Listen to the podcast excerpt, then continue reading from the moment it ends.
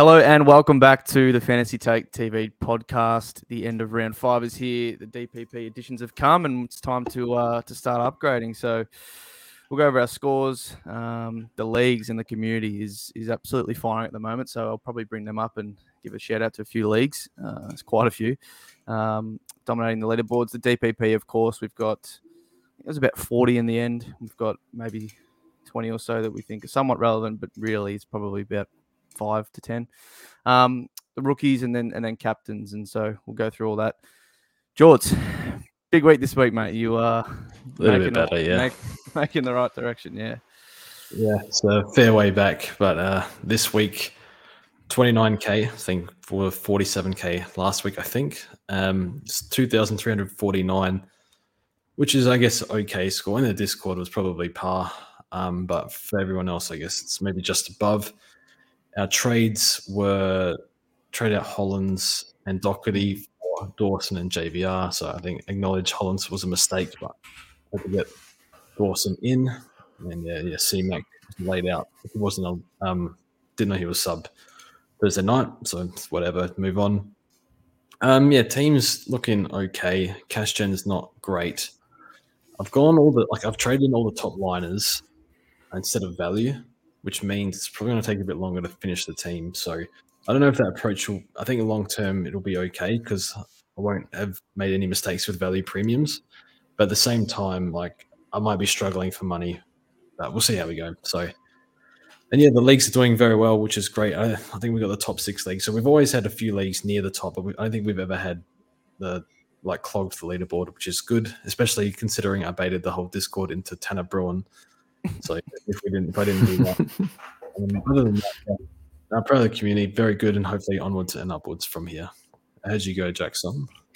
Yeah, so I scored two, three, three, one, which I think was the lowest of the three of us again this week, but still good enough to move me up around um, eight and a half thousand spots to uh, roughly thirteen thousand overall. So nice little move up.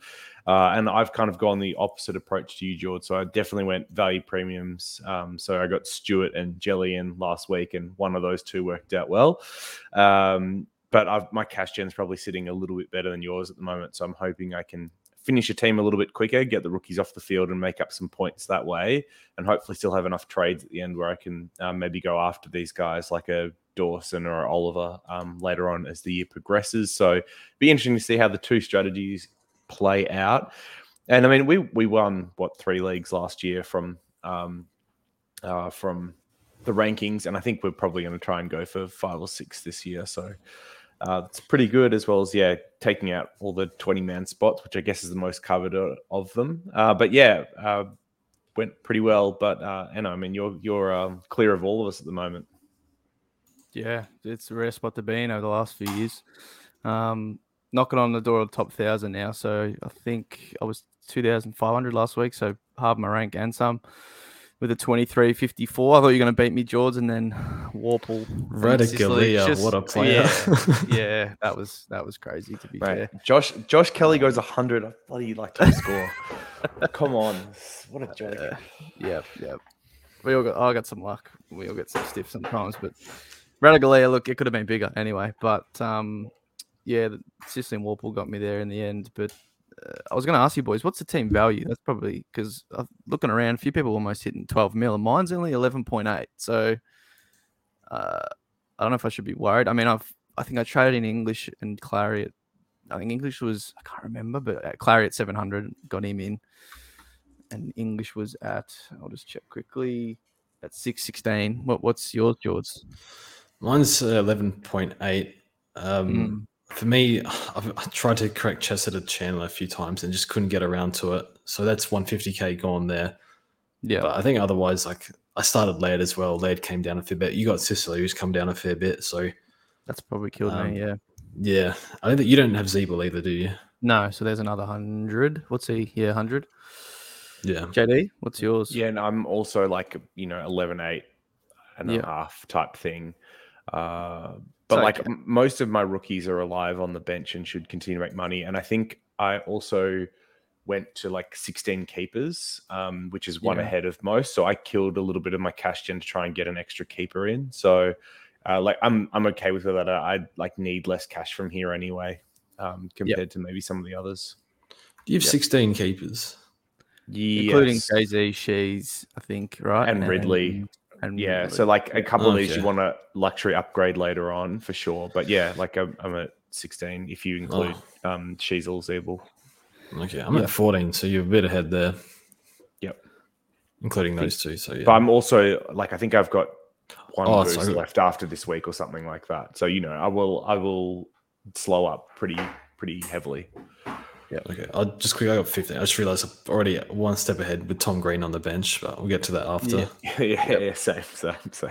um, yeah, just for those that are watching on YouTube, I think most people will probably watch on YouTube, but still a few out there on the podcast world. I'm just got the uh, leagues up. So for 20 man, yeah, we tried to sort of get as many of those going and literally the top five and six if you include Kaz, who bowls some pies down in Tasmania, but that's a lot of the Discord as well.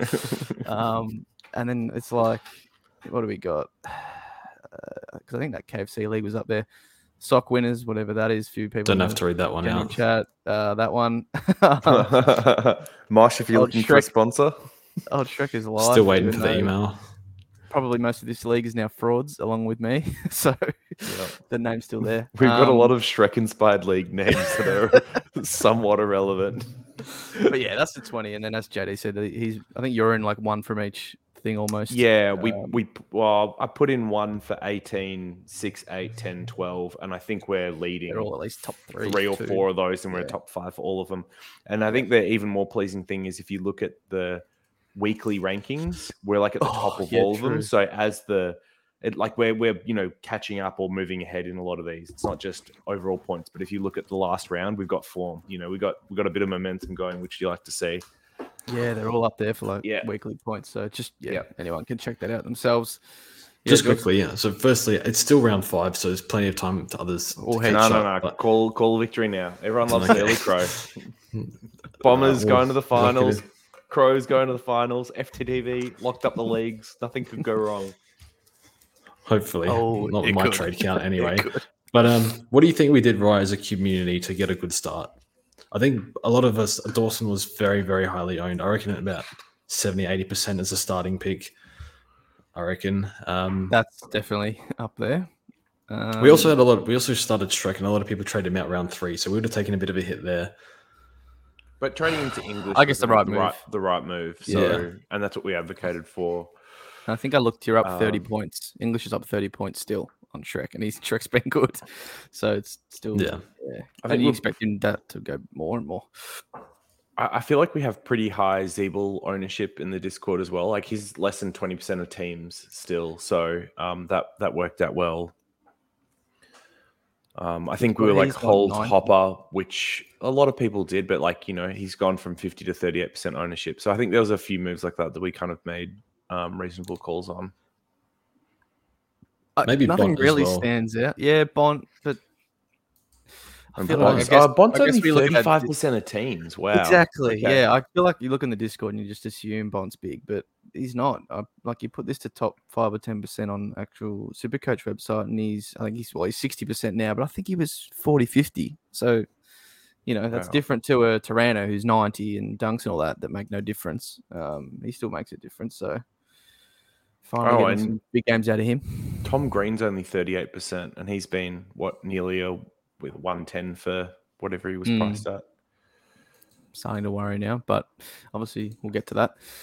Something I didn't mention in the agenda, yeah, some suspensions we'll get to as well, as much as Oh, I hate them. But I guess we were pretty um, anti Witts for the most part, which was um, good call. pretty good as Scored well. well, he, then he missed a week, which people may have cut donuts for, and then he had to get traded. Uh, and I don't think we were massive on Stewart as a starting pick, which probably helped as well because we missed the injury affected 14 and a trade there for the most part. Probably Nat Fyfe as well was like 35, 40%. Oh, Oh, and there was true. like Forgot about. Cunnington owners as well. Yeah. Yeah, yeah. There's a there's a. I, a so it, to yep. to answer the question, I think what I reflected on is because I've had to make a lot of corrective trades, but we roughly got the structure right with the roughly the right amount of mid prices in each line. So you just kind of corrected, you know, a piece here or there to make sure you had all the right ones, but it was mainly like the right structure. So um, yeah, has hasn't been too bad. And you know, I think there was stuff as well like we didn't necessarily have Daicos. A lot of people jumped off in, but that was after one week of it, it was you know, for me anyway. yeah. Get get on Daicos, and so a lot of people were doing that and weren't having to do it at week two, which meant they could then do another corrective trade, which helped. So that stuff snowballs. Yep. And you got the 150 round two as well. Yep. A lot of Yeah, I like also stuff like um, I think you know after round one as well, it was get on Chandler if you can. So I think a lot of us got on Chandler when others probably couldn't get on him, and that that made a pretty big difference too, Yeah, There's a bit to do there in those early rounds. So yeah, for sure. right structure and then corrected it, you know, fixed it well with with our trades. I think for the most part, most of our community's done. So look, yeah, as you said, George, only the start. It's uh this is when it sort of starts to get fun, the game, right? You know, getting the rookies off field, identifying the premiums, fallen ones that we want to target. So we'll get to that later, but we've got to get to some DPPs first. Everyone's, you know, new fun thing the last couple of years, following in the fantasy footsteps and don't really need to speak too much, but she's on Ziebell, top of the list, both getting the uh, defender status. So, yeah, that'll help a lot. Um, I think most people doing their trades this week are going to throw at least one back there, maybe two, but um, that's going to help, you know, getting rid of a Jimby, whatnot. So, um, anything else to say on those two, or we already knew that was coming? No, handy handy to have it. Good to be able to throw them, you know, wherever the weaker rookies are. And I think with Seamus Mitchell looking a likely downgrade option next week, that'll be handy as well because we'll have a third Yep. kind of defender forward um, to throw around. So yeah, really, really happy with that. Yep. Uh, we'll keep on the North theme. Will Phillips, boys. Not one that we're all going to be loving. Painful miss. very painful. Now, look, Oh. we all had him in our team. Not picked round one. We obviously took him out, but he's wholly owned still. People were able to get him in two weeks ago. I was 10k short for my Shrek going up to English trade. I needed, you know, a certain amount, and I could only afford Rouston. But I was definitely telling people to go Phillips that round, and he's gained forward status as well. So just to top it off, uh, Simpkin's out. He's going to go pretty well and make quite a bit of cash, and you can have him at F6. So uh, Yeah. good for owners. on, on field as well. He probably Yep. could have tonned. He copped a shoulder knock and was off for a little bit. Played a bit sore after that. Simpkin was out and his tog went up and up, right? It got up into the 70s, Yeah. which means the second half it was pretty good, right? So, I think he looked a little bit concerning in preseason, hence why he wasn't named round one. But I think he's looked at the level the last few weeks, which is a good sign for North fans, I guess. But yeah, you'd be happy if you have Phillips at the moment. Yep. Um, I'll knock off a couple more rookies. Wilmot got uh, midfield, if that helps you in some some flexibility in trading. Uh, Lachie Ash, we, we'll mention him. He's got defender, but I, look, I think if you held on to him, he's come okay. But I think a lot, all the starters would have come off by now, I believe. Yeah, he's actually hasn't been 2% too bad. teams, So Yeah. Like it went 50, but then went 90, 90, 75, 80. So he hasn't been terrible, um, but not sure how much owned he's now. Uh, you know, how owned is now. Uh, Mackenzie got forward status, but is already out of a lot of teams and heading out of a lot more this week. So largely irrelevant. Will Day got the uh, the mid status, but again, you're picking him in defense anyway, not too relevant. Lloyd Meek, you got hear George. This is a bit interesting getting forward status as a ruckman, right? But they are playing two, so it's really just if Reeves was to go down at some point. Uh, Lynch comes in though. I guess like Meek probably plays primary and Lynch forward, but they're always going to have two rucks set up, I would imagine. Yeah, it's not overly relevant, but um, yeah, Reeves is actually he went up well on the weekend. Um, uh, Naz Nasiah from the Saints, Wanganeen-Milera got the defense as well, which is not surprising. Um, stealing a few of Sinclair's kickouts, so probably can speak about those a bit later when we talk about Sinclair. Um, Caleb Daniel got got forward status, which a little bit surprising. Yeah, Uh, he's played a bit of everywhere. No one cares anyway. He's much hated. Um, probably same with Baz, who got it as well. Out anyway with a calf for a couple of weeks and burnt a lot of us last year. So he's only averaging 80. Have to be an injury in the midfield, like a long term, you know. I mean, the Sweden. problem with Baz was he just wasn't getting the same time on ground that he had last year, which was the key to success. Um, he just was near 100% basically. He was building back up to that this year, but then injured again. So I imagine that he's um, going to be taking a step back from that, which means he's probably not going to be relevant for the rest of the year. Yep. Um, Bruce as well from the Dogs. Look, a bit of a pod rookie. Not sure how many have him, but he's got defender that he was clearly going to get. Jayden Hunt. I think this is only fantasy. He's really owned. JD, we've got him, Yeah, Um, love love Jayden Hunt. but he uh, he's got the mid status playing wing. Um, not too relevant. Dawson's got it, of course. Last two weeks, three weeks, we've seen him dominating there. Um, could end up the number one midfielder, George, by the end of the year, you know, as well. Not not out of this the stretch really. Um, Hunt's managed to make like over 90k in Supercoach. so it's done all right. Yeah, he's Yeah. done all right. This was a bit harder to go near him. Uh, we'll get through these. Milera got defense, of course. Rachele got mid. Doesn't really matter too much. Keays got forward, so there's a few Crows ones there, but not too relevant. I mean, yeah, key, keys won't matter until he gets full mid time, which probably happens. isn't going to happen based on what we've seen this year. So yeah, But that injury or something. Zorko, bit of nightmares there for non-owners of two years ago. Um, yeah, but not too relevant. And then another really relevant one for this week is Matty Roberts, who is, without checking, the most traded in rookie, I believe. Um, so that's very, very handy. Um, you can trade him into either line there. Um, and someone we'll talk about at the end as well. But yeah, pretty much everyone will be looking at him. Hunter Clark got, uh, he started defense, right? So he got midfield. Um, and then JJ Johannisen, George. I think you're looking at him in fantasies. Mm, he's not really how you say down Goat, bad he? in fantasy.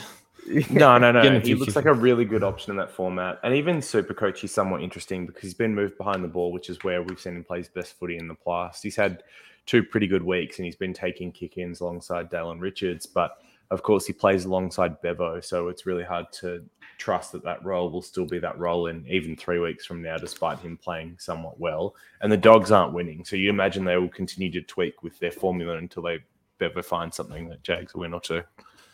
Yeah. I think Dale, uh, Dale, Daniel, and Richards back into last year all did like 80, 90 plus or something altogether when Richards got going. So there's a bit of points to go around down back. Probably not enough for Jonathan to be relevant in this format though. Yeah. It's Uh, also just generally like the wrong time of year to be looking at those types of picks. Like we're, we're getting into up, proper upgrades Yeah. now. So unless you see him as a keeper, there's probably, or even a value keeper, there's no point um, looking at him because he's, I think, just a mid price that might make some money. But yeah, probably moving on to bigger and better things now. Uh, and uh, I just had a quick look. and know you're right. Most traded in this week is uh, Roberts with uh, 10% increase in ownership. 18,000 coaches have uh, traded in so far. Yeah, big time. We'll um we'll save rookie talk for the end, but provided he's named, I can yeah see that rising and rising. Um, pretty uninspiring list to be honest, boys. Um, Yeah. really the rookies are like the most relevant ones Oh, there. I mean, course. yeah. I think Petracca Ziebell and Sheezel are probably the two most exciting ones, just because they look like they could be keepers in either line. Um, so you Just can not move them surprising. around to to fill out. And it's also, I think, you know, that D six spot with like a lot of people fielding Wilmot or Cowan has been a disaster. So if you can. Um, you know, potentially loop them, and if if like Wilmot sometimes gives you a fieldable score, but like if you loop him and it doesn't work out, you can throw one of them back over that spot. Like that, that's Yeah, pretty it's nice. cool. Yeah. yeah. What did you think of Petracca, George, when you saw that tweet this morning? Out of nowhere, we almost got him. Didn't see that coming. No, maybe it had to do with Cosy being out because they were like switching back and forth in the midfield a bit. So Round twelve. what twelve. was his? Yeah, I might check his CBAs, but But I just, He's this one is the confusing part. He's had 66% CBAs throughout the year so far. So he must Yeah, have been he doing straight the forward. yeah, the, Yeah. like the the role that we've seen like Stringer do in the past, and even De Goey from a couple of years ago, Yeah. where it's like they have high CBAs, but then the rest of the game they sit forward. It's just basically yeah. I mean that's what Cozzy does really too when he does it. So yeah, the concern with, well, not concern, but with Petracca, it makes you second guess whether you want to go for like a Zach Butters if Petracca's potentially coming in on round 12. So that's, yeah, don't know. Even Macrae could get near it, uh, but he's not playing super well at the moment. Still doing okay though. So I- maybe we can discuss that later with forward targets, but yeah, maybe I don't know if you want to leave a slot open just for Petracca, the chance that he gets it. So I mean, the to thing think is, about. right? Like your team should be complete basically by round twelve. That's that's about. You might be on your last one primo, maybe two if you've had injuries that have affected like upgrade cadence. But I just like don't think I'd be planning around them getting DPP in that like by round twelve. That's the type of trade that I'd like, you know, side by someone during the buys if it if it works with uh fixture or whatever. But yeah, like I wouldn't be holding out a spot. I'd just be getting good value options now. Yeah, I think. Well, that's the bye start that round, right? When the next DPPs come. So Yes. yes, um, you could find out then, and then Butters has the last one, doesn't he? So, say for instance, Track got it, you could, yeah, do some sort of swap there. But it's interesting. uh, He he had it locked up supposedly, not that we knew, but he did until he played eighty percent mid was part of the tweet and just missed out. Like he he That's, must have been uh, at the forties almost, or Bit of a conspiracy freak between Freako and um, you know Phantom and his lair. We were drawing up their secret pods on the board. I bet you find have been traded into a lot of teams. I'd be very disappointed this week. Yeah, I- just find it interesting they don't post like they post the articles, right? The, who's close, who's you know got it, and who's not getting it. Yeah, and, and just uh, was never mentioned. Turn up once, and you think that'd be one of the top in- ones for people to look at. And by the Oh. way, totally joking about the conspiracy. It's probably just like a like funny oversight, but yeah, like it's just a weird one that like of all the DPs Imagine you the get people clicks that would've excited got. about. Yeah, Petracca, Petracca and Imagine the Macrae. You clicks. plant those two Oh my around, God. like we rolling in the advertiser revenue. Yeah. Anyway, so yeah, pretty uninspiring. Um, I sort of said th- like obviously it's hard to predict. That's what I, I said. I was saying myself in preseason. You know, I think it was two years ago in fantasy because we didn't have it yet. Jelly and Sean Darcy, and that was like you know ultra locks. And last year was the dogs basically whole team and um, Mhm.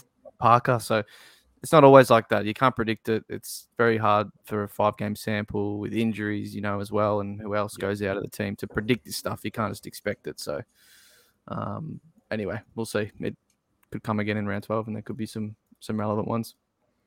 Uh, all right, moving on to targets, boys. Now, pretty much, I would assume most people are making an upgrade this week, and it's pretty much coming down to what you can afford. So, I assume most people are trading out the likes of Jinby, Baker. Um, who else is going out? I'll just check it now. C Mac, Jindy Baker, yes, Yep. C Mac, um, Chandler. Chandler's probably the fourth. Chandler? Yep. Yeah, so yeah. who they've got to go to is the question, and that's what we're all debating. Who do you go first? Uh, we'll start with defense. Jack Sinclair. I think at about half time, half the court, probably more, was saying he's coming in. This is you know absolute lock. Five forty or whatever he was, you know, expected to be, and he had about a fifteen point second half. Now, I think he literally had up until halftime zero CBAs, and then ended up with about 30% across the game. So he was largely midfield, if not almost full time. And only scored 15 points. Does that concern you, George? Honestly, I didn't see the game, so I'm not too sure. I know, I know Steele's coming back next week, so maybe less incent- Maybe he goes back. incentive Yep. to yeah go in the mid. So he's the one I'm looking at at the moment. If Zach Merrett doesn't get up, Yep. just because it's money struggles, I can't get to two. Can I give up Ashcroft? What are your thoughts on in general? Um, we didn't speak about Wanganeen-Milera before, but I think he's 25 kick ins to Sinclair's 20 on the year. So Which is Okay. partly because Sinclair's played midfield. a little bit. Yep. Yeah. But he still has it, what, a 50%, you could Yeah, say? 50 50 split, which so- is down on last year where he had a monopoly. Yep. Yep. So it hurts him a bit. I still think he's fine. He's getting 28 touches a game. For some reason, he's averaging 0.8 tackles. Last year was 2.5, and that's really where That's the only strange real too. difference is. 'cause He's playing more So, midfield. Yeah, so not too sure. Looking at Small kick-ins last year, yeah, Sinclair was getting like uh, they had Brad Hill getting down back, getting a little bit. Also, Jared Lena is he even on the list anymore? nah, he's playing. VFL somewhere. I saw. Okay, Um, so yeah, it looks like he definitely got the most kick-in. So maybe he's like more your 105ish range this year. I would guess had that one game with bad disposal. I think he's top six. I think he's like the next tier below the top dogs, like your Dawson, Daicos, Stewart. Uh, still, I think he's a fine target, but to dish up 540k, I think I'd just rather pay the extra 70, 80 for like a top line mid at this point. that you know. Yep. Yeah, but I guess if you don't have the money, so yeah, I think he's probably my preferred target this week for that price. You still interested, JD? I think he has a. I think he has the Marvel run coming up, right? We looked at that last week. I think he starts like four out of five games are there. Sorry, is this Sinclair? This is Sinclair. Yep. Um, so, like, if we're just looking at defenders, uh, I guess it's kind of situational on what else you have in defense. Like I'm not that keen on him at the moment. We've seen two kind of poor games out of him. We've seen some all right ones in there as well. I think George is right. Like he he's average, I think, is definitely going to be down on what we saw last year. I wouldn't be surprised if he stayed below 100 for the year or went like 100 to 105, which uh, like I'd rather get Will Day next week for 100k cheaper. That's that's where I'm currently at. So I just think I'd rather if I'm looking for a value option this week, uh, I'd probably rather look for one somewhere else and then get Day next week in defense instead of Sinclair. I don't know if that's a hot take or not, but it just comes down to how much you like Will Day, really. How much you trust What do you that. see? What do you see Will Day averaging? about 95 to 105 as well. in the range. Yeah. Yep. Hawthorn, the tank He- job. he's is going to get 80% CBAs. He's, he's going to take over as their number He one. He got. He got. What's right. that? Like that was just the most recent game. He got that. Right. yeah, but I think like that was a sign Like it was he 50, 50, 60 or something. take that. over. He'd been their best on for like the last two or three weeks, getting kind of better every week. I think the injury history is the only thing that's the concern there.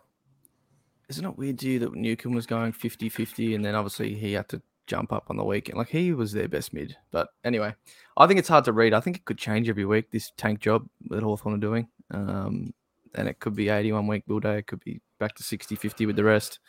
Oh yeah, they could do stuff as well. Could Like see who they've got, you If know, you have we got- saw, they like Yeah. rotate him into defense or something for a little bit. Like there's totally that risk as well. But at a hundred k cheaper price, like I think that's the Okay. Yep. that's the value. Yep. Uh, I mean, because Um, even at 550, he's priced at about 105. So like he's getting close to fair pricing. I- Like I don't think he's you're getting him at a big discount or anything like that. Um, yeah, with Sinclair, my thought, I think you can. I think, yeah, what George said, get, try and grab a more surefire primo if you can, like a mid one, um, or a couple others we might talk about. I think Sinclair will stay pretty close to this price. Um, get Yeah, a I just more of a read there- on him. there's at least three to four other See what happens when better value comes back. options this week for me as well. I, I like seeing what happens when Steele comes back, George. Like if that just pushes him to halfback the whole, the whole game. I mean, they might throw him there in there at times anyway, just for a, a bit of a different look. But um, yeah, I think his break evens, you know, sort of he's settled now. So unless he has a massive game, he, he'll stay around this price. Um, reluctantly, but James Sicily, guys, it's uh, starting to annoy me the last couple of weeks. Look, I'll, I gave him a pass for. Uh, I'll give him a pass for both games. Really, maybe not so much his attitude. I don't know if he was uh, totally into the game on Sunday, but uh, against Jezza, that was just really tough matchup. Not going to get what he is usually doing with all those easy marks. They dropped that uh, James Blank, was his name is? I think that's his first name, um, and brought DJB in. So this week, just that ground wasn't too much for the, you know wasn't suiting. It doesn't suit that chipmark style. Hardwick took ten kick-ins. That was my biggest nuisance, uh, Mhm. and really not the ground to be chipping into the pocket because there isn't any. Uh, you know, it takes one little flanker just to push up a bit and basically takes it out, and they've got to go long. So, and going long's the option anyway on that ground. Why the hell would you be chipping around um, anyway? So look, wasn't great. The kicking's probably my biggest concern, but I don't think Yeah, that so- matters for you, George. You're still well. Go to JD. I mean, you still yeah, just quickly here. So there's three games all of last year where he took one kick in. This year, he's already had two games where he's taken one kick in and one where he took zero, which he didn't do at all last year. So, like to give you an idea of how much that's dropped off, it's a it's a pretty large drop. He was averaging three, four last year, and it's more closer to one or two this year. So, a couple of kicks a game. But yeah, I think this week the smaller ground definitely hurt him. I thought it would be decent for intercepting, but um, the way couple. GWS entered didn't really uh, allow for that too much. I think they avoided that a little bit. I thought Sicily played more accountable than what I'd seen in some of the other games. And then, yeah, the lack of deep pockets for him to get the plus sixes from, I think, hurt as well. It wasn't what they weren't switching play much at all. So this should get a little bit better than what we've seen. And also, it was another game where the Hawks were competitive. Mm. And what we're really looking for in the Hawks upside was them getting smashed, which just hasn't been the case over the first five weeks. They've had a couple of really poor second halves. Uh, Swans, Geelong stand out, for example. But the other three games have been competitive, and then two halves have been competitive. So maybe as the fixture gets a little bit tougher, Sicily starts scoring a little bit better, especially as they go back to the G. So, I mean, it's a hold. None of these guys are a trade, but I'm also not eager to put like trade Sicily in or anything like that. He's break even's what 155. He's going to get much cheaper. So yeah, I'd be I'd be holding out on him. Yeah, I'd like to grab him in two weeks. Yeah, happy to grab him. Still interested. Yeah. Yeah, he might get Pretty down simple. to what, like 530 or something like that, 520 if he goes 100 100. Yeah. There's a nice run. There's like Dogs, uh, Eagles, Ooh. a few other easier teams. Dogs is a very nice matchup. Freo When's as well. That? That's in, forward line. Yeah, that's not that's bad. Next week. Not not this week, like the week after. Crows won't be easy.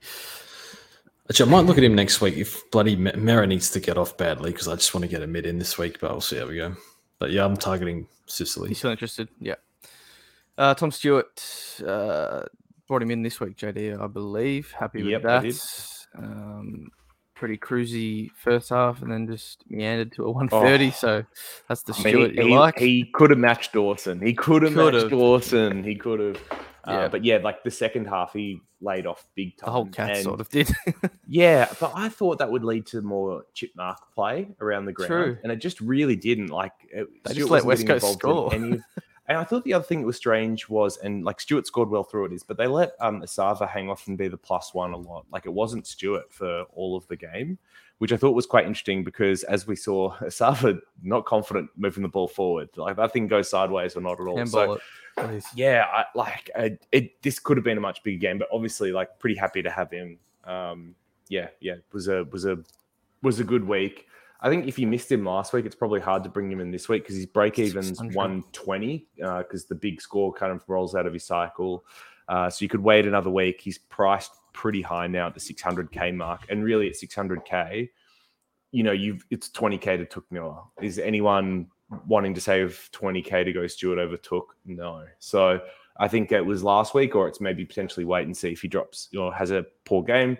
You'd be look, you'd be hoping someone like Clarke gets named and they they tag him this week from the Swans, which have done in the past. But yeah, yeah, I think he just hit the emergency list, Clarke, so he might be close, but mm. who knows? I'll look at him at some point. Yeah, I think wait till he gets a bit cheaper. George, will you ever change Clark your mind? Named, it's probably not good for Broncos. nah. A death ride for durability. Yeah, the most annoying thing watching Geelong games is whenever they, whenever there's like a deep, like the screen is like on the middle of the screen, the other team bombs it in the forward 50 before the even screen has been like, out. Oh. You just know that, that Stewart's going to gobble it up. And like, mm. you kind of like, yeah, know before accept defeat a few seconds in advance. But yeah, he's just annoying to not own. But yeah, he's probably going to go 115, 120 again, it looks like. So that's what like in the preseason. So just easy. quickly, I don't want to debate the fringes, but which defenders have you got locked into the top six? Like you see them, there's no way they're not top six from here to the end. Uh, like unless you know injury happens or something like that.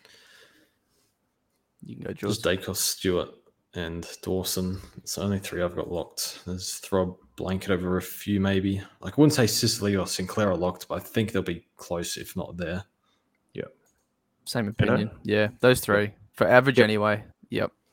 Just yeah, and, and I think power. the tough. I think the tough thing is like Daicos is probably still underpriced, but Dawson and Stewart are probably overs now. So I like. I think you probably just have to wait if you haven't got one of the three.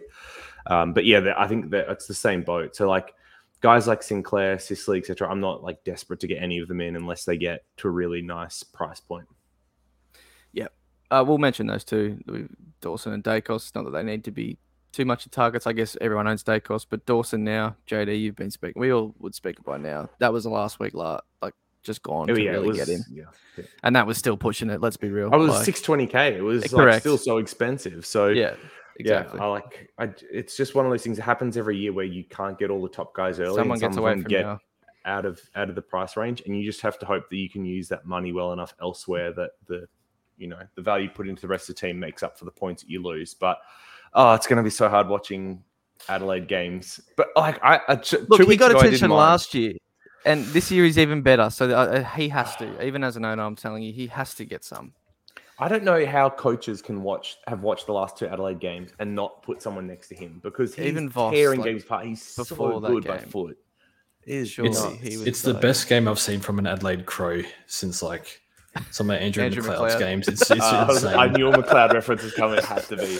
It's I I, I can't believe It'd be like, just everything he does. Every time he gets the ball on the outside, it's hitting Fogarty on the chest. It's It's the opposite of Stew. You know, it's before they switch to the Which- inside 50, it's hitting Which, chest. by the way, is like the most insane combo, right? Because Fogarty cannot miss a goal. Like he just He's can't. really it's good. 100%. He's got aim hacks on. Like that is going through like 100% of the time.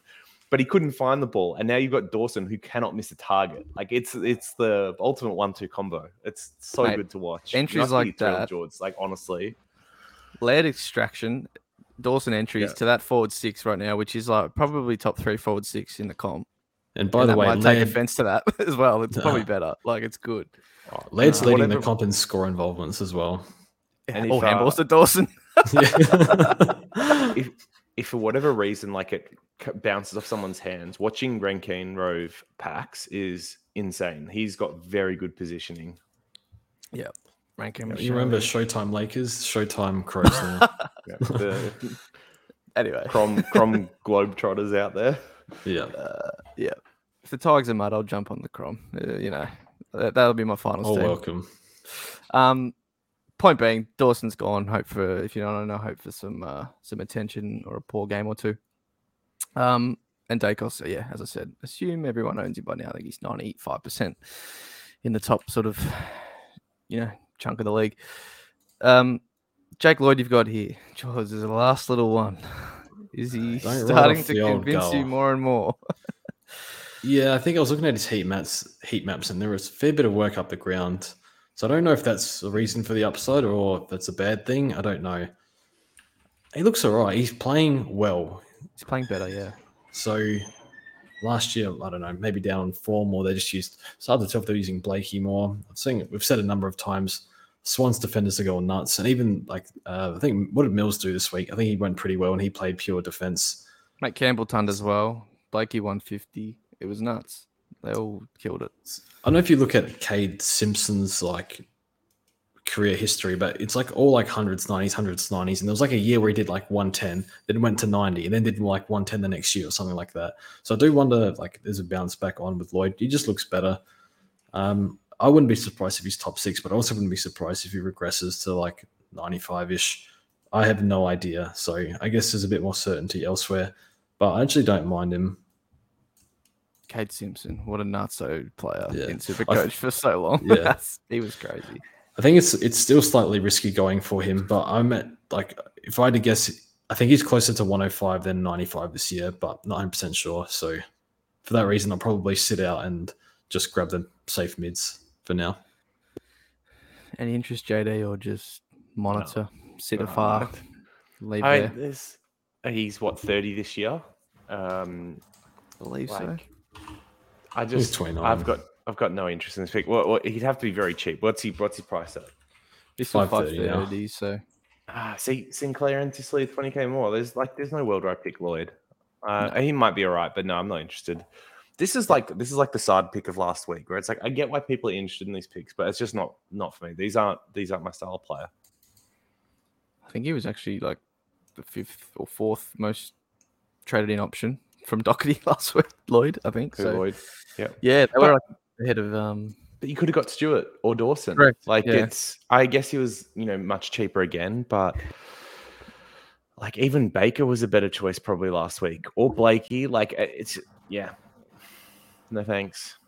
I'd rather Yeah. get Ziebell if you didn't have Yeah. Ziebell. Um, Jake Lloyd, I, I'll leave him there. Just monitor him, but Perennial hater of Jake Lloyd.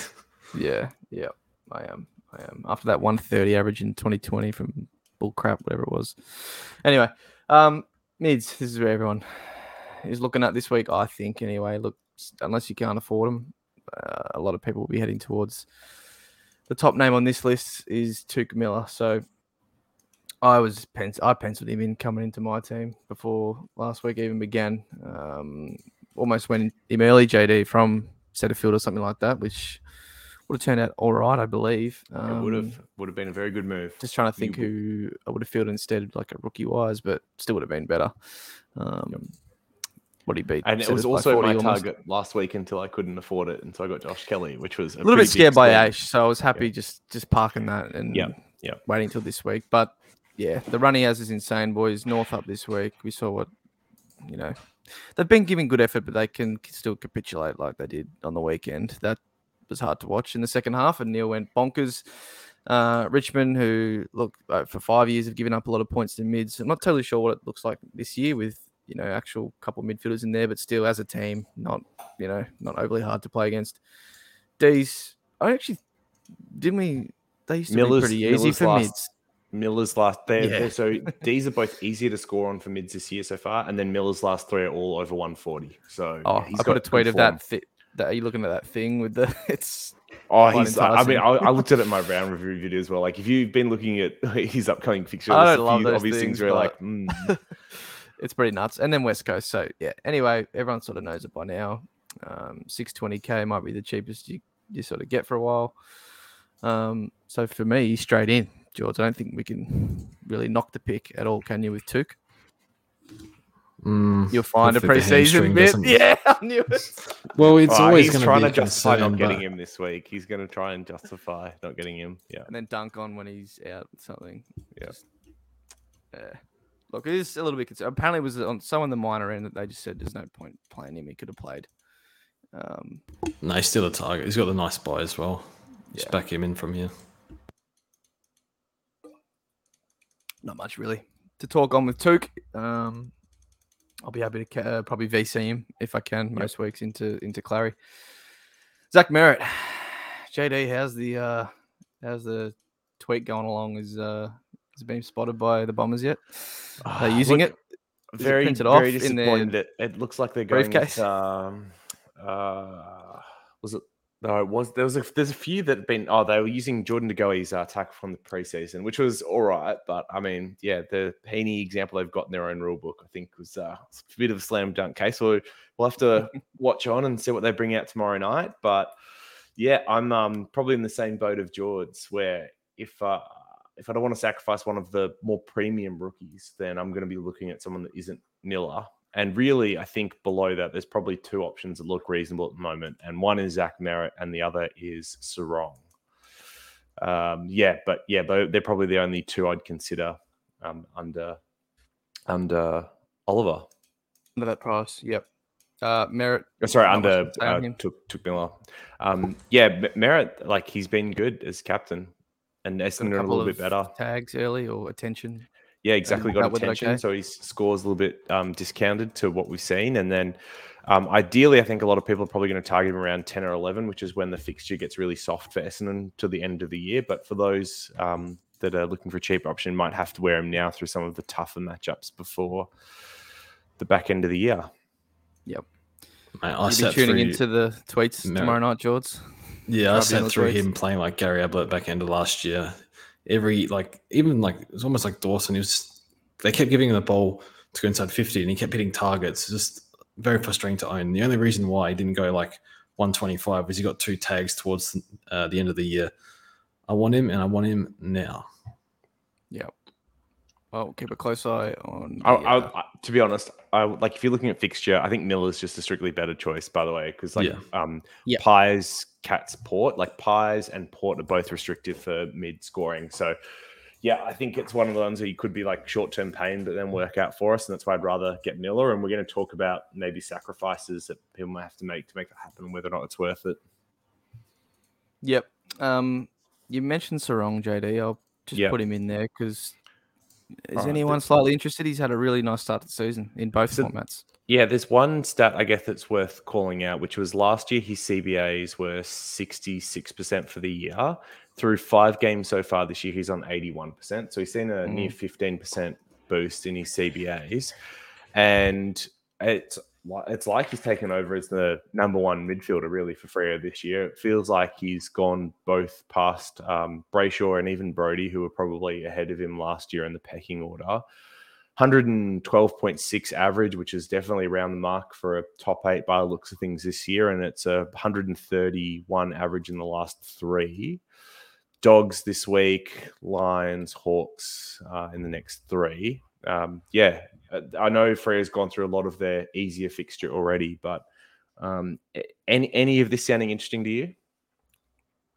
He's a little bit. What do you think, Shorts?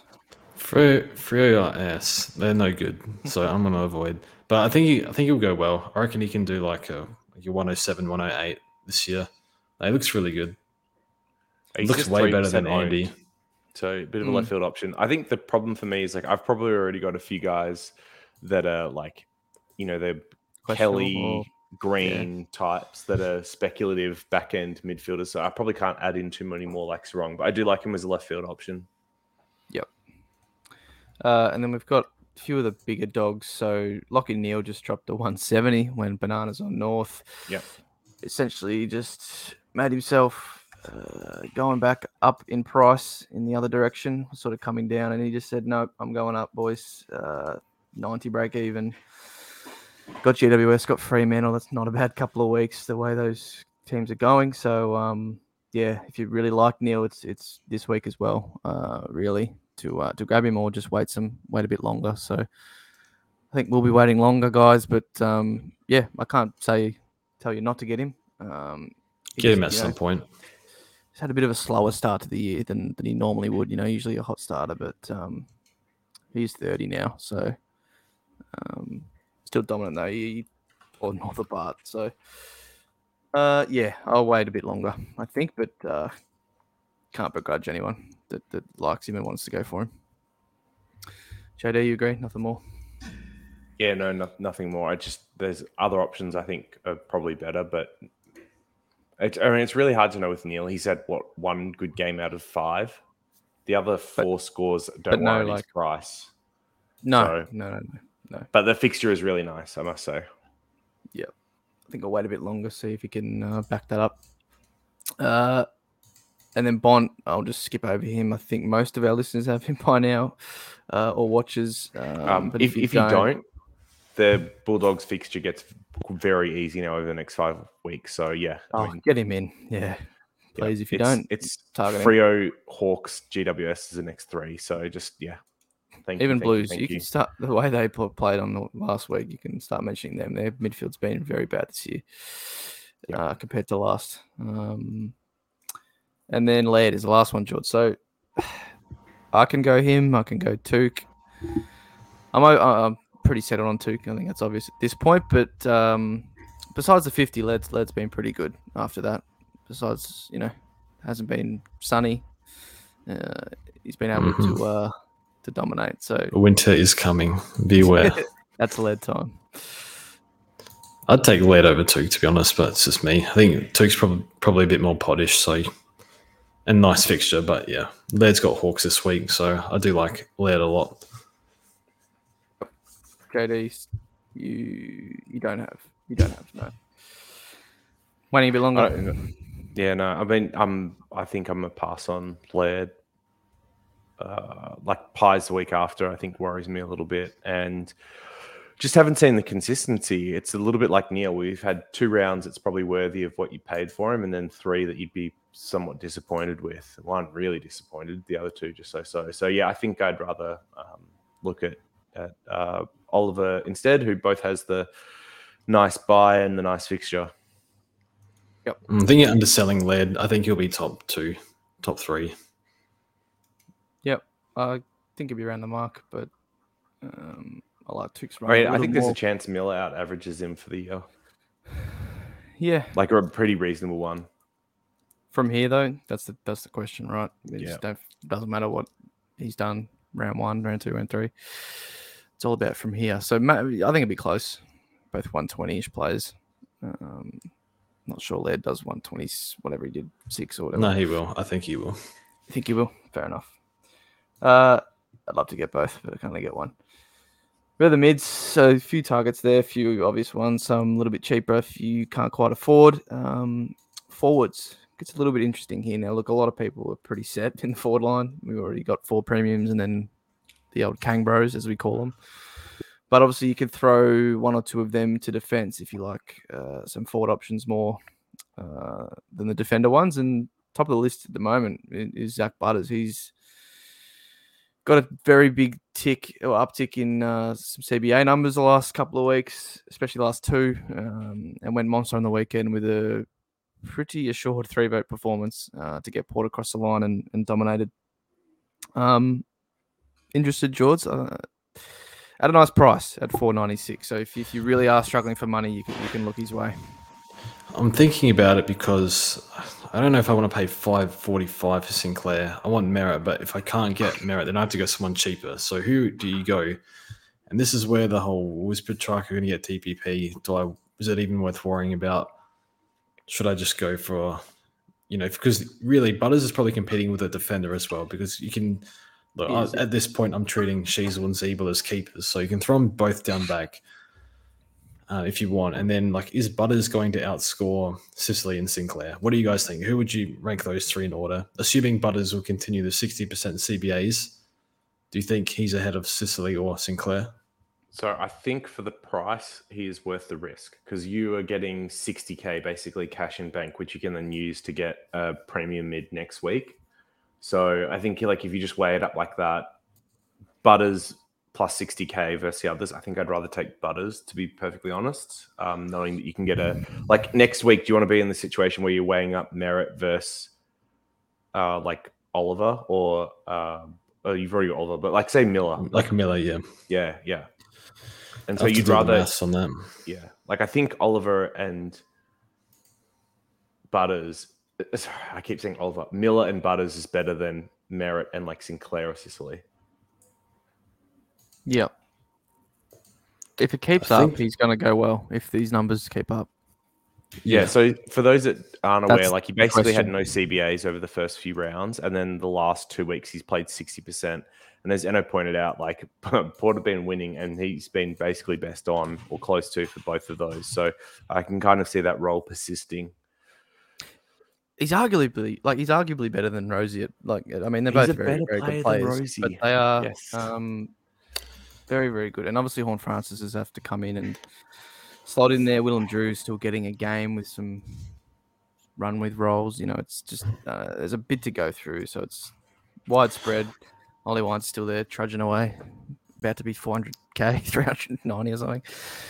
Um, You know, I think I'll take the injury risk on this. I think I need to. If Merrett doesn't get up, I think I'll go Butters over Sinclair. so he's your backup option. Play the Yeah. upside. Yeah. he can score unbelievably well. Yeah. Uh, he doesn't even need the CBAs He just- for him to go well. But when he it's gets going to be, it's a, just- might be a bit like limit. Shrek. Might be a little bit bumpy here and there. Um, Oh, yeah, it'll might be like get the that. flu. Might get a shoulder knock. might not get much sleep the night before. Who knows? But we know he can score. Remember, he got subbed at halftime on like 110 a few years ago. Yeah. So and yeah, And, he, he uh, admitted in an article that he was like a bit sluggish to start off the year because of the uh, AC joint injury, which is part of the injury, part of the risk. pick, but at least no soft tissue. So I like that. I did that. Like Heeney was injury prone, but um, no soft tissue. So I guess it worked out last year, but you know who knows. So yeah, I like Butters as a target. I think the upside in price is very attractive. So just quickly, next four for Port is West Coast Saints, Essendon North. So uh, a nice uh, handful of Oh games. in there. boy, I like It's that. not bad. Yeah. Yeah. Uh, yeah. So he'd be our number one forward option. Cogs is there if you're somewhat interested. I think George is turned off. Won't be looking at him. I'm still somewhat interested. Like the, the numbers are there. JD's getting he's getting enough mid time. He's just just cogging it up. Really, that's Cogs. He can Yeah. uh, butcher with the can best. of them, definitely and he's throw been some doing clangers in there. Yep. So it is frustrating. I know a lot of owners in the Discord and people that have him have been tearing their hair out, but he's still 80% CBA. Um, getting the touches are there. It's just, yeah, he loves a hack kick out of contest, Taranto style. So um, there's going to be those clangers. Um, Yeah.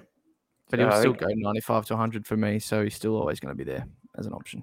GWS fixture gets harder from here. So like they're playing Lions this week, who's one of the toughest sides for mids, and then Swans the week after, who I don't think are much better, and then the Dogs after that, who are also somewhat tough, and then Pies after that. So really, that's four of the toughest midfield matchups. So um, yeah, maybe not the best option, but I think should go okay this week if Green does miss because you'd imagine it's uh, he has to do a lot of the, the heavy lifting in the midfield can't if that's the case. Yeah. My worry with Cogs is I think age 29 now, but you know, we saw Parker do well and like GWS are bad as well. I think for me, as a person that owned him when the year he was dropped, yeah, like I don't know, bit of a sour taste for that. But you know, loved owning him last year. He's got his confidence back. I think he'll be thereabouts, but I don't think he's top six. I think he might be like the seventh to eighth range. I'll probably back Butters in from here. Um, but I think he's still a fine target. He's a good price and he's playing okay, just making a few clangers here and there. Numbers are fine, so there's no real reason to jump off. Nah, I'd park him as one of the keep if you had, and maybe leave for now if you didn't, and just monitor. I think he's going to be similar pricing to this. Uh, JD said the, the run gets harder, so yeah, we'll see how he goes. Liam Baker's an interesting one. Look, turned out to be a very, very good starting pick at the price, four thirty. You know, he's almost made hundred k. Um, there was a bumpy game or two there with a sixty round one, and then uh, an eighty-ish last week wasn't too bad but he's had a few big games too, and I don't know. It just screams like that's that'll be Liam Baker, but maybe his big will outweigh uh, the bad, and his floor might be raised uh, somewhat this year with just more responsibility in general. So I think you've said it a million times, George. We'll see what happens when uh, Shorty, I believe, is back this week. So um, see what happens, but. He's sort of up to 520 now, so it's sort of you know you can get butters for 30k cheaper almost. Why wouldn't you? Or 20. Um, would, would you be going Baker over him at this point? Probably not. No, I've mentioned this multiple times. I've owned him in fantasy, and round one was a nightmare because Short played up the ground, but he would float back and take cheap marks. And Baker didn't really like know what to Doesn't do, look know for where to them. Run. Yeah, exactly. So Short was taking up a bit of monopoly there, or real estate there. So I do really like him though. He's playing really well. I he'd be all Australian squad easily, even Oh, yeah. probably in the team. I think so. He's playing really well. Good contested rate. I see a lot of defenders don't win a lot of contested ball. He does. And yeah, like he threw, they threw him on ball the other day as well, like briefly to try and win the game, and almost did. Had like a really good smother right at death. So yeah, coach's pet, but um, yeah, just I'm a bit scared of what happens if Short floats down back a little bit. But I think they want Short up the ground, so I think there's enough reason to steer clear. But I think he's been a good pick so far. If you started him, Okay, uh, just quickly, we did it with the defenders. I want to do it with um, the mids and forwards as well. Which midfielders do you have as a lock for top eight from here? So I think like Clarence, Laird, Clarence Laird too. Miller, and Neale, Bont. Bont. I'm putting Merrett. I'm pretty keen on Merrett. So I think he. I'm very confident he'll be there. Uh, that's it for locks. I think I would Yeah, be hesitant on Merrett even too. So probably did we have five there? Yeah, yeah. Um, Clarry, Neale, Bont, Miller. a lot of us will have green already, so there's your six. Yeah, whether or not we think he's a lock though. But yeah, I know what you mean. Only a couple more to fill in there. George, don't know. Merrett. I think um, Petracca post buy has historically been pretty good. Wait for him to get the floor again or something. a lot of Uh, people own LDU, but leave him there. North for are so bad. Okay, I think LDU can do 110 though. I think he's fine. I guess Yeah. the other one worth paying attention to is um, Steele when he returns. He's got uh, 163 break even, 604. So he might be all right. And he's got that first buy. So he's one that could be a last upgrade into your midfield. and Walsh, um, who okay. back last week. See how he goes. Yes, Walsh, yeah, of course. Um, and then, all right, so forwards, then who have you got locked as a top six forward? I think Dunkley, Taranto. Can you say Sheezel? Probably. Yep, Sheezel's locked in my top six for now. Yep. I think it's just those three, and then a lot of like your Gordon, Rozee, Butters next tier. Ziebell maybe in that tier. See how he grows. See how it goes throughout the year. I mean, yeah, Ziebell- Ziebell's seventh at the moment, and you know Cameron Baker and uh, actually both Camerons and Baker ahead of him. So like, yeah, I, I like. I'm not, don't know how keen you are on those kind of persisting, but I think Ziebell's right up there with a shot at around 100 average. just want to check Walsh's CBAs. I thought he was. Was he half forward? Oh, the side's down. Oh know it's not. Give me one second. Carry on. Uh, I'll, No, no, I've got it. Walsh had 39. wasn't much. Yeah, Okay, that's make me hesitant on Butters. But why? I don't have the trades to flip players. Hmm. I'll think Wait, about it. wait, wait, wait. So, but why does Walsh having low CBAs? You think Because forward he's if status he gets forward status, in round we're Oh, the back end of right. the year. But that's not going to keep up. That's surely like a one game back type deal. And well, I think it did in the back half of last bad. year. Yeah, honestly, I think they should just play him on ball. Yeah. Um, It might be wing though, right? And that doesn't, you know, some of the wing time obviously doesn't count for forward. So maybe Frico can do us a favor and tweet something. the the thing that we've seen is like just AFL standard this year is you need to be able to work from contest to contest, and that's the big problem with Carlton's midfield at the moment, and even Melbourne's to a certain extent is they don't like they've got the big bodies, but they don't have the work rate from contest to contest.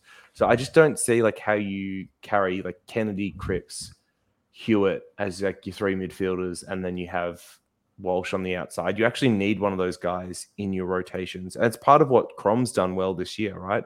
You had all these big guys last year. You kicked out, well, Barry's kind of injured. You got rid of uh, what Schoenberg as well, and you've got in Dawson, Keays as Rankine, well, Rachele, yeah, and. Keays exactly. So like you just like, like just don't have the balance of midfielders right. So I think like Walsh definitely is one that needs to come in more because he actually has the work rate through the midfield both ways to get from contest to contest. And I don't mean stoppage contests. I mean, you know, aerial contests as the ball gets um, moved forward quickly. And they probably need to like continue investing in Cerra a little bit, even though I don't think he's like been particularly good. So I don't know. We'll see. We'll see what they figure out. But I actually think they have to increase Walsh's time. Um, and they probably need to get rid of someone like Ed Curnow, who I, I like. I guess he's at least got a good work rate, but he's had 60% CBAs. He's had second most behind Cripps this year. So like that's got to swap. yep. I just worry with um, they might have to play those guys in the midfield. Kind of worked last year for for, for whatever reason. It's not. I think largely Hewett's been down on form pretty badly. No, it's the Pies game plans taking over the AFL. Like Yeah, I think that's it. Yeah, they look pretty sluggish. Um, forwards, did we? do- Yeah, we did that. So, um, that's it. We'll head to rookies. Right, do you I want to think do rucks quickly? Is it any is English is R one? Are you confident Yeah. enough to lock at R two? um, Shrek. Shrek v Marshall, one v one, really. See what happens. I can't say either way. Um, Did Marshall not play well on the weekend? From what I was listening to, he wasn't doing well. They they put Owens in. They benched Marshall at the last minute and put Owens in the ruck. No, he's just forward stoppages. Like, you know. Okay. Uh, He's on- he's stuck on the bench for a little bit. Did, get- he did get I mean, benched for everyone last like benched. They couple of minutes of the game where they were trying to you know kick three goals in three minutes. So, Yeah, no, um, but yeah, no, I don't, like I don't. he's think fine. He just had particularly six clangers, and I reckon four of them in the first quarter, so it just killed him a bit. Um, Okay. Based on based on what we saw at the start of the year, there's a chance like Gawn ends up being R two as well from when he's back through to the end. So I, I'd probably only lock English. Like he's runaway number one at the moment by like 25 points probably a game. yeah, I don't think the gap between Trek and Marshall would be that big anyway. So I think if you So I have either think Gawn might be back this week. So if you have Grundy, I think that's when you got to move off. And um, Gawn, if He's we get an he's got a injury in the ruck, break-evens. And Okay. uh, so just like quickly, like Grundy's got Tigers that don't have a ruck, and he's got 67 break even. So you probably just ride him this week regardless. yeah, hope he gets um, a ton and more ruck time, while Gawn gets eased in. Exactly. And then even even after that, like North is the week after that, and then Gold Coast if Witts isn't back. So uh yeah, I don't know. You might be stuck with Grundy for a little while. He's still making money at least, which is good. Like he's made 70k or 80k over the last couple of weeks. That part's hey, that part's elite. That's awesome. But having to monitor him and possibly trying to figure out when to deal with him over the next four mo- four weeks when you want to be upgrading and that's just going to be a pain in, in the it's ass. dealing So, with it during upgrade season is the toughest part. And Um, if you're trying to get to English is going to probably be 700k, that's tough. Yeah. Fully acknowledge that would have been a great pick, you know, by time or later in the season or something. Um, but it's just the timing doesn't. You know, you're not going to know, and you're going to probably cop a bad score or um, just not be able to upgrade because you're going to have to switching Do you- when you don't want to. Do you want to take a stab at what percentage of teams Brody Grundy's in at the moment? in top what? Or just Oh, total? just in general, just in general. I'm not looking at top coaches. 20? 18. 26%. It's funny because we spend so much time talking about Darcy. He's he's 9%. So Grundy's nearly three No, I know. He doesn't, that's part, yeah. Look, uh, we got a lot of the Shrek owners to jump off, I guess, but Yeah. he's been uh, he's been a lot better. Uh, I just still worry with Freo, but um, Oh. And just just quickly while we're talking about rucks, I mean, Sammy Draper dropped a ton on the weekend, three goals. Get around him. It's a big moment. yeah, Grundy, what's he doing anyway? Oh, have you, you've seen some of the footage they've been showing about Grundy's defensive running? Yeah, super, super coach players won't care, but That's... That's- like I, I wonder if he gets raked over the coals this week, or if Melbourne are happy with him just doing the offensive stuff. well, Gawn ain't doing that, right? Gawn's actually competing and making an course, of aerial contest. Yeah, so yeah, yeah, yeah. But it's one of those really interesting things where like you could look at it and go like, look, this is what we expect out of Iraq. You got to work back um, But they have the best ruck that doesn't do that. Yeah, or you do what you know, like that's not Grundy's strengths. This is his strengths. Let's just play to that. So I really wonder like how they actually approach that. Um, but I mean, it's not going to matter if Gawn's back this week, obviously. No. Um, cool. All right, rookies. Bit of a important part of the season when we're upgrading. We still got to bring in some rookies that can hopefully make us cash and be part of the future ones. So on the bubble, um, well, you've got a few here. Um, we spoke about him earlier, but Matty Roberts is is sort of clear number one and most traded in. Had a couple of sub games. Finally got his full run. Um, I forgot, but interestingly, had that full game last year, boys, where he scored like single digits, and that wasn't the sub game. Um, and it was against the Tigers, actually, funnily enough. But this year, he gets a full game and he goes 90. So, you know, he's come around. Um, playing mostly wing, George, a little bit half forward, got forward status, of course. So, um, No, it looks all right. He's uh, pushing good. up into stoppage a bit, like around the around the ground. So, yeah, number one rook this week. I think uh, they had a lot of ins and outs, but they were mostly defense ones. Yeah, I think he played good enough to hold, and then like it's kind of hard to pass up on a 130k rookie with a 90 in their system. It so is. yeah, uh, he's straight in and probably on field this week for Tom Green. Yep. JD, pretty simple. Yeah, I, Yeah. I mean, I think he's good. The job security is the one that's weird for me because their ins and outs, of course, they restructured their team effectively because they took out like three or four talls and only brought in like one replacement tall and then did stuff like put Mills down back. Blakey probably had to play more, uh, like more more key and less like a rebounding half. So just like how they adjust that stuff um, as these players return, I guess is kind of interesting to see what happens there. And and uh, like I agree that Roberts was good enough to hold, but then who goes out in his place? is a, a tricky thing for them to consider, given that probably a lot of those other boys that are best 22 haven't done much wrong either to um, uh, go back out of the side. So,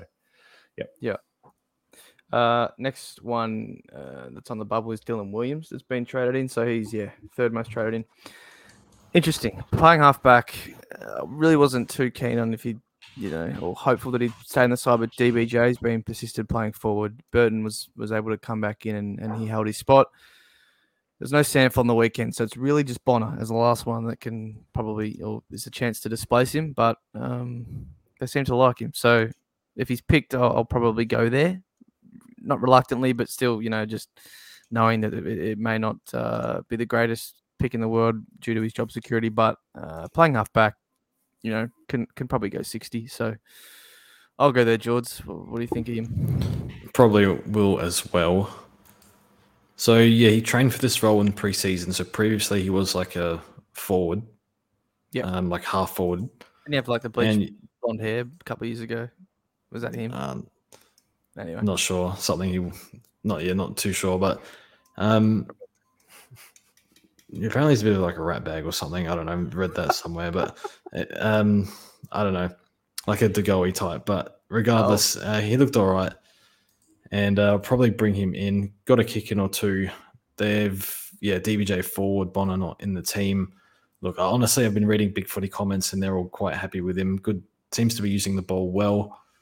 Accumulated a bit in his one SANFL game, but not so much so far. Just 16 and 10 disposals. Um, probably back him in, I guess.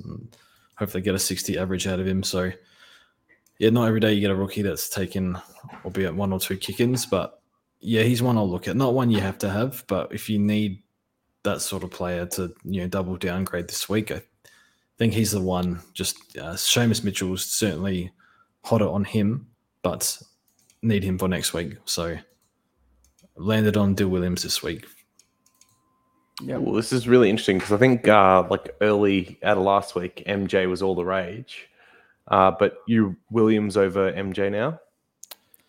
For money The role- purposes, The if money, uh, really? O'Meara is dropped, I dev. If they were even, I'd probably go MJ. I still do like MJ, um, MJ, JD, but yeah, Brody subbed on and he sat half forward for the whole game. The rest of it was a bit concerning.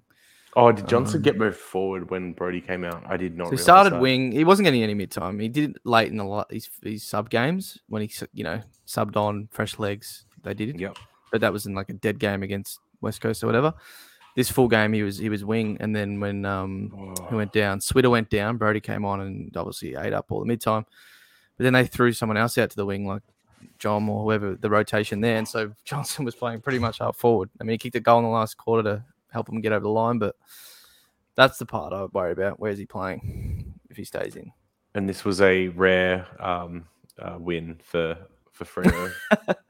You got twenty points comeback. for like a clutch goal as well. Yeah, that's what I mean. So I worry about like he early Jaws, he on the wing, he had five or six touches, or you know, all handballs, I think, but was getting involved. And then Brody came came on second quarter, and then I didn't see MJ at all really. Uh, to look, you know, a couple of contests late in the forward line. He looks he looks Nice good at the level. So I like him, yeah, they'll be happy with him. He looks like a future 100%. piece. So I think they should just- put games into him. It's just where is he going to play in those games? That's my problem. Uh, Sub risk as well, maybe. yeah. So monitor the teams, but that's the only thing, JD. And I look, Dill Williams doesn't have the best job security himself, but at least we know his role, right? When he is playing, um, should be good for sixties. I would have thought. Uh, All right, 50s. interesting, interesting. This is good. This is a good chat. Yep, Maybe a bit of film review, but that doesn't help the job security really. it's whether or not. it, that does a little bit, right? Like you get a better feel Yeah. for yeah. No, but I was definitely planning a bit of a film review this week on some of these rookies, given that I'm not as familiar with some of their games as some of the others. Yeah. So we've touched on those. I think the last one that actually is technically on the bubble was Ned Moyle, George, after his two games. Interesting. Mm, um, throws out your structure. When's There's no back? spot for Nah. him in the ruck line. Everyone's probably got Madden. If not, you got probably Samson or Sava maybe. So it's hard. It's hard to to do, and you don't really know how long Witts is out. They've been a bit secretive with it. So um, we just said, oh yeah, just another week with soreness, but you know, no timeline. They're not saying crap. Um, and there is a bit of rumor, I guess, that it's long term or like mid to mid term. That it's not, you know, not great, but who knows? So, look, any other year, if it was confirmed and you had a spot, you'd probably jump all over it. But rookie rucks, I mean, they're pretty. They should be pretty good. Most We have other rooks that look like they can go at the same scoring. Look, Moyle's numbers in the VFL have been all right. It's like all Australian VFL ruck last year. Got yeah, destroyed best by young ruck in the country. Oh, Still needs to find his way a bit. Um, I think there's just other possess the ball. alternatives. Plus, you probably throw have to, have to throw Moyle on the forward line.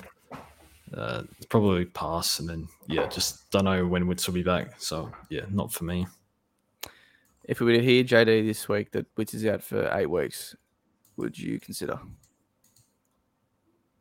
Yes, yeah, I think you have to would. consider. That's probably not the best question. Would you get him? Uh, yeah, What- probably. What does it do to your structure? Yeah. Uh, I probably I'd would worry if it was about eight weeks. Yeah, it, it would be bad for the structure for sure. Because then I've Yeah. got like Madden and Ryan sitting at F7, F8. But uh, oh wait, that means I have to field like Green or something like that. I guess like I could loop He can go soon. Each week, but like, uh, yeah, no, I think you would though because we've, seen the rookie ruck when they get that R1 roll kind of uninterrupted, they just make bulk cash. That's a ticket to 300, 400k, maybe not 400k, but like two, 300k. So yeah, yeah, I, I would uh, probably force that structure. Be damned. Uh, so they're the real bubble ones. Uh, this is old Samson Ryan here, George, isn't it? So um, yeah, just because he's 170k. I think his Um, break even is zero, I believe, on the dot. Yeah, So I'm a bit still there, but uh, I just feel that his week. DPP. The only reason why I bring him up is Darcy Cameron is, I believe, five to seven or four to six weeks away. So I'm kind of like, as soon as Darcy Cameron is available, I'll probably just grab him because I'm just stressed about ruck cover. He's got a low break even, so I do feel comfortable with ruck cover. I couldn't do it last week, but probably not worth it anymore. You just probably hope if you don't have ruck cover, you just kind of try and hang on for five, six weeks till DC comes back. I got ruck cover out my ass, dude. I got uh, Yeah. Ryan and Buddy radically. I don't need them both, but win them anyway. Um, so they're all the, the sort of ones that have played on the bubble or, or played. Um, now, first game is Seamus Mitchell.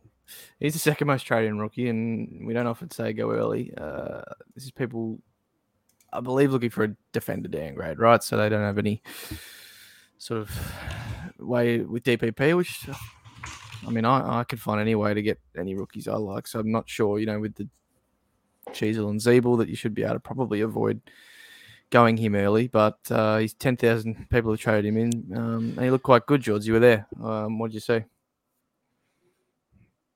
You've muted. he took a kick in or two, so it looked okay. I think reading on um, Hawthorn, the big footy board, they seem to really like him. Um, bit of a hard nut, so I think he'll keep playing. He made one bad turnover early, like one of his first touches, but other than that, I thought he was Looks like he took the game on. Yeah. yeah. And they're trying to give it to others at the moment. Sicily seems to be happy to Just, let others do whatever they want. yeah. And I think, yeah, they got to. Hawthorn are at the point where they got to play him. So, uh, yeah, been playing in that role. Did he have, I think it was like 20 something touches? Might have been closer to 30 in the VFL. Mm. So, yeah, he's the lock to come in. It's just, do you go early or this or next week? I'll probably go next week just because we have some stuff available this week. And then, you know, I think we'll get to Corey Wagner, who was pretty Yeah. concerning. So, for that, like, I think I was probably thinking, yeah, we'll probably grab Wagner on his third game, but I definitely want to see improved Another one. performance from him. So, I saw enough from Mitchell to say that I'll grab him next week. Yeah. I think you can go if you need to go early on someone. I think that's fine though. If you're not happy with a deal Williams or whatever, so that's where I'm at with that. Yep. Uh, Will Gould, JD, the last one. The Oh, The infamous, Goldilocks. the yeah, the man we never thought would play a game, uh, and he, he rocked up with the vest on. They they after all that, he gets the green vest in a game where they're crying out for defenders. But what'd you Yeah. see from him? He wasn't too bad, but really I mean, yeah. After rubbing either. shoulders with what was it, Jason Derulo the week before, gets his debut. Something in that maybe. Uh, I, he looked pretty lively when he came on, to be honest. Uh, but then I thought he faded out of the game a fair bit. But I liked what I saw. It's just he only played uh, what half the game after Amadi was subbed yeah, at I don't know in the in the second quarter type thing. Um, yes, I thought I thought he was okay. Uh, like I'm, you know, comparing him to someone like Seamus Mitchell next week, I'm much more excited about Mitchell. Yeah. And the reality is with Gould, like you've still got both the McCartin brothers, presumably both, to come back, and uh, there's just no world which he holds a spot if they do. Um, so yeah, like his job security is still very low for me, depending on what we hear about. I think Paddy over the coming weeks. yep. They still got yeah, McCartin and Rampy, as you said, to come in anyway. So it's probably hard to find a spot for him. Yep. How do we rank them, boys? Is it Matty Roberts clear one? Uh, probably the big question is Williams or Johnson. So if you're going to, you know, boosting and going uh, Primo Rook Rook, uh, who's that second Rook is the is the main thing. I probably have Williams just ahead, but I'm a little bit more confident in Johnson because I'm pretty sure he's a future piece for them, whereas I'm not sure Dill Williams is. But I think Williams will get a run regardless. So uh, probably go Williams for the money. Um, if you had to field one this week, is there one that you prefer over the other? I don't know about fielding Johnson though, just because like I don't know where they're going to play him. I don't know if they're going to sub him. Yeah, I like I don't mind fielding Williams if he's playing. I think Williams can do a 60 against West Coast. West Coast. Yeah. Uh, you probably don't have to field both your rookies, so I think I think a few people will be fielding Matty Roberts, won't they? I'll be Um, fielding both for sure. I, I think Both. it's the the hard thing for people may be just like what their forward structures look like. You may just Hard. run out of spots team's where if you've got like Green, Williams, and another forward rookie, then like you can't, you know, you have to play one of them, and like Roberts is stuck on your mid bench. Yeah. Yeah, like. Yeah, yeah, yeah, yeah. It's hard. Every team's a bit different set up structurally, Yep. and so just just Um, yeah, see what it does for you. Yeah, JD. Oh, I was gonna say we haven't really spoken about who we can trade out this week. Should we quickly do that? And then, Yep. like, I would love to talk about the last bit of um, can we trade some of these like better rookies earlier if it means a better premium? Yep. Um, C Mac, skip over. He's gone. Gone. Unfortunately, uh, it sucks, uh, but he didn't look too great even when he came on. So Yeah, you got Um, CBAs like mm. plenty mid time, just didn't score. No. So he's probably the most fun to trade. Reuben Ginbey, we probably got to hear some stuff on JD. And uh, watching that game, I think we all were. You know, try, he tries hard. The kid, he puts himself in the contest. He copped a few knocks. Danger poked his eye out at one stage, and then Kicked him in the face. kicked him in the chest and took him Yeah. You know, but um, didn't even get a fine for that, which is a bit weird. No, which is wild to me. Um, yeah, he can go if if even if he's playing and then he's you know was managed with the sub and suits up to play. Break evens at Gone. eighty one.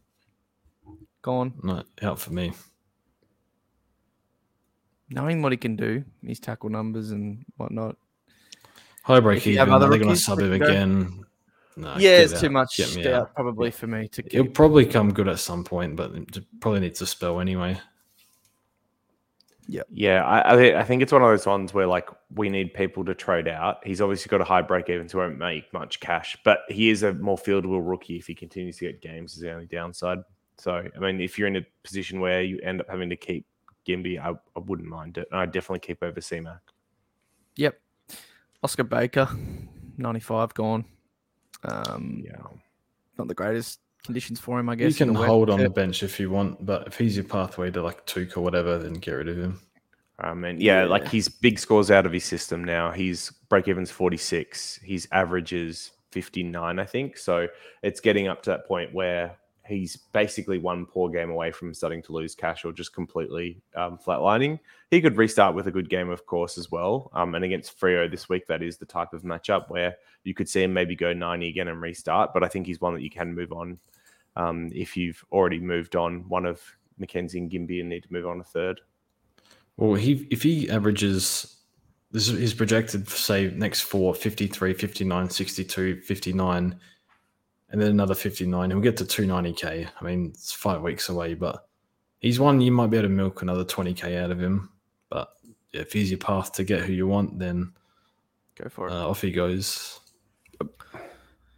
Kade Chandler, I don't totally love getting rid of him, knowing he's got Richmond this week and North next week, but he's break even's creeping up slightly. It's 47, uh, and he's you know he scored over that every every time comfortably. Um, last two not so much, but still still scored over that.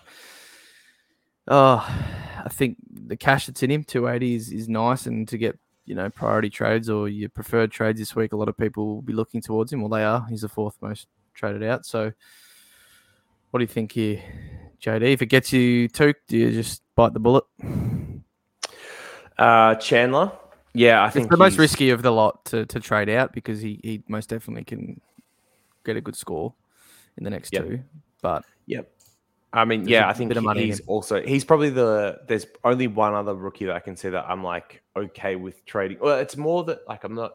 I think Baker and Chandler are both fine holds, but it's just moving down the list. If you're boosting three of these out and you already got rid of McKenzie last week, then I think Chandler ends up being the natural fourth one. Um, unless me. you have Yep. Kama, who looks like he's going to get, um, you know, three four weeks worth. In which case, you could probably move off him. Problem is, Kama doesn't have nearly as much money. Um, but yeah, I think you know I'd rather hold Chandler and Baker, but Chandler's performances have kind of dropped off a little bit the last few weeks. Doesn't mean he can't restart it, and as you said, the fixture gets a little bit better um, for him potentially as well. But yeah, I think he's he's um, the last of these options I could see people moving off. it's annoying. I was like sure that Fergus would be gone by now or Radicalair, but they've been going bonkers and Now it's Yeah. like Chandler's the one to go for me, even though I want him on. cash generation. Oh, now you have to points. keep Rouston, and like. Rouston's going to get another game. It's just ah, so hard for you with all this money. No, no, no. I want to field. He's still the number one rookie for me to field. Whereas I don't, not loving still feeling Rad or Ferg. Look, they got good scores, but their roles are not um, Yep. the great. But yeah, I'll probably trade Chandler, uh, as he's really the only one that can go for me. But yeah, All right, so this leads to my last question. Would you rather trade Chandler and get Merrett, or trade Ashcroft and get Miller? Merrett. that's so. I'd Tough. like to keep Ashcroft. Yeah, I'd like to keep Ashcroft too, but like there's you know difference in premium upgrades here, and like Chandler could still technically make a bit more money. Mm. Ashcroft's break even's about the same. I think they're both about 44, 45, Yeah. 46, something like that. Ashcroft has GWS, who are no good, and Freo, who are no good, and Carlton, who are, are should be okay, but yeah, might be okay. No, I'd like to hold Ashcroft. I think there's a he definitely has a ton in him, whereas Chandler might, but lower floor. Hmm. I'd say Chandler. Chandler to Merrett. Yeah, that's tough. Yeah. Okay, uh, interesting. And then I guess of the mid prices, like Setterfield's the one that I think people could move on this week if they wanted to as well. I think that's probably fine. Although if Merrett misses, then maybe you want to hold him because the CBA should tick up a little bit again. Yep, I'll keep him for now. I still think he can spike a game at some point, uh, like he did in round two. Um. Just sort of not putting it together with disposal, but his floor is 85, 90 with the tackling he's doing. Like I think he's averaging seven or eight a game or something stupid. So Maybe gets 90% CBAs again if Merrett suspension holds up. yeah, correct. Yeah. Um, that's about it. All right, captains. Is the last thing. A little bit of a more difficult week, and only because of the round with Anzac Day being Tuesday. A lot of good option. You know, Daicos is obviously then, and that obviously means Clarry plays Monday night. Um, Who's also an option, and then Touk plays Sunday afternoon or the evening game. Who's also an option. probably So- the top three options, but there's Yeah. English, of course, I think the reality the is like game. no one's really going to have loopholes for any of those three games unless we've got players dropped. I think Davy's the only one that's commonly owned at Davey the moment that and could be a loophole. But you won't. It's Constable, yeah, but, but yeah, you have to you have already won't know. like yeah, yeah, yeah. So that, but but the other thing is like none of those will be your vice. They have to all be captain options. So you're only captain one of Miller, uh, Oliver, or Daicos. yeah. So, So, maybe I it's mean, worth just ranking them as captain options. Yeah, yeah, we could do that. If that if Constable was my option, I'd do do Led or Dawson right into into um into one of the later guys. Yeah, but which which one of like Miller, Oliver, uh, uh, Oliver? Daicos would you captain? Like rank them one, two, three. Oh, it's very One hard. Oliver, very, two very good. Daicos. Three Miller, yeah, I was probably saying, but I think Touk went 170 on that mob last time. Yeah, uh, I don't mean, think we saw, Touk's we really saw- a captain option at the moment. Nah, VC, I'd love, I'd prefer. He might go big, but I mean, they gave up guys what going one nuts thirty every week. Dunkley and one seventy, whatever it was, to Neale last week. So I'd be happy to roll with Miller personally as a captain. Yeah, I'd- I'd- English I'd into like to Oliver for me. Yep, same, same. All right, yeah. So of the VCs, then it's kind of interesting because English doesn't have the best track record against Darcy. So if people, How many games is number one rock? Is it one though? Like, I one? that can't, can't tell you that off Like, the top of my head. I head. feel like so. probably- So I guess like just if people are scared off that as English's vice captain, Okay. which neither of you are, and he's currently sitting as my vice captain as well, who are the other options that you like from around these games? So I could see Bont being a vice captain option this week against Freo, whose midfield's been pretty poor. There's obviously the Ash tag threat, but that seems reasonable. Um, Dunkley or Neale against GWS, any interest there? No. not with Dunkley, maybe with Neale if you had him. Yep. And then, um, as you mentioned, Laird against Hawks sounds like it's going to be a pretty popular option for Laird owners. He's a good vice captain option, I think, at the moment with the high ceiling, low floor. Yep. I'd say Yep. there. So, Bont, if you don't like English, I'm fine with you for sure. And then See you, Clay. Daicos Anzac Day probably scares me. There's, there's, there's a, just something in that kid that, that I can see a 200 looming there, 50 touches. The kid just absolutely tearing it up. Then it would not surprise me one bit. But um, obviously, committing to the C there in the last game. Um, sneaky vice captain option Rozee on West Coast. I think he went 150 on them last back in the last year when he was a midfielder. Yep, saw that mentioned, but I just feel like there's so many good other options. You wouldn't bother going there. Um, Yeah. So yeah, Okay. if you wanted to be different, sure. There's some really good options though this week. Very, very good. So yeah. It all depends on the loops. Obviously GWS play pretty early, so if that's your only loop, you're going Bont or English. I think most have Constable to loop. And Constable, only if he's emergency, you just never know. Sunday George. game. Oh, Could that's true, yeah, Somebody, yeah. some flu, something laid out. You never know. Even though we probably think he's not sub. Something Wasn't like happen. long really bad again? um long. Yeah, yeah, yeah. He sucked. He gave up like the first three goals. Uh, but something tells me Constable's not that much better Yeah. the I mean, defender wise, right? So Sard Stuart did too, going. but- Ben Long, you suck. Get me get Charlie Constable in to defend small forwards better. I don't. You know, he's just an accumulator. Um, Nice So retirement holiday at the Gold Coast for Longy. Yeah. good on him. Yeah. So all I the power. I mean, that's the one of the things I guess with Constable this week. If he does get named extended bench and Long's there with him, there's actually a chance that he gets selected. Yeah. Uh, that, so Long they swapped forward at some point, I think, and they moved um, Lemons back into defense, which was weird. So if they're starting to move magnets like that, I actually think there's a chance that Long might have lost his spot in the side.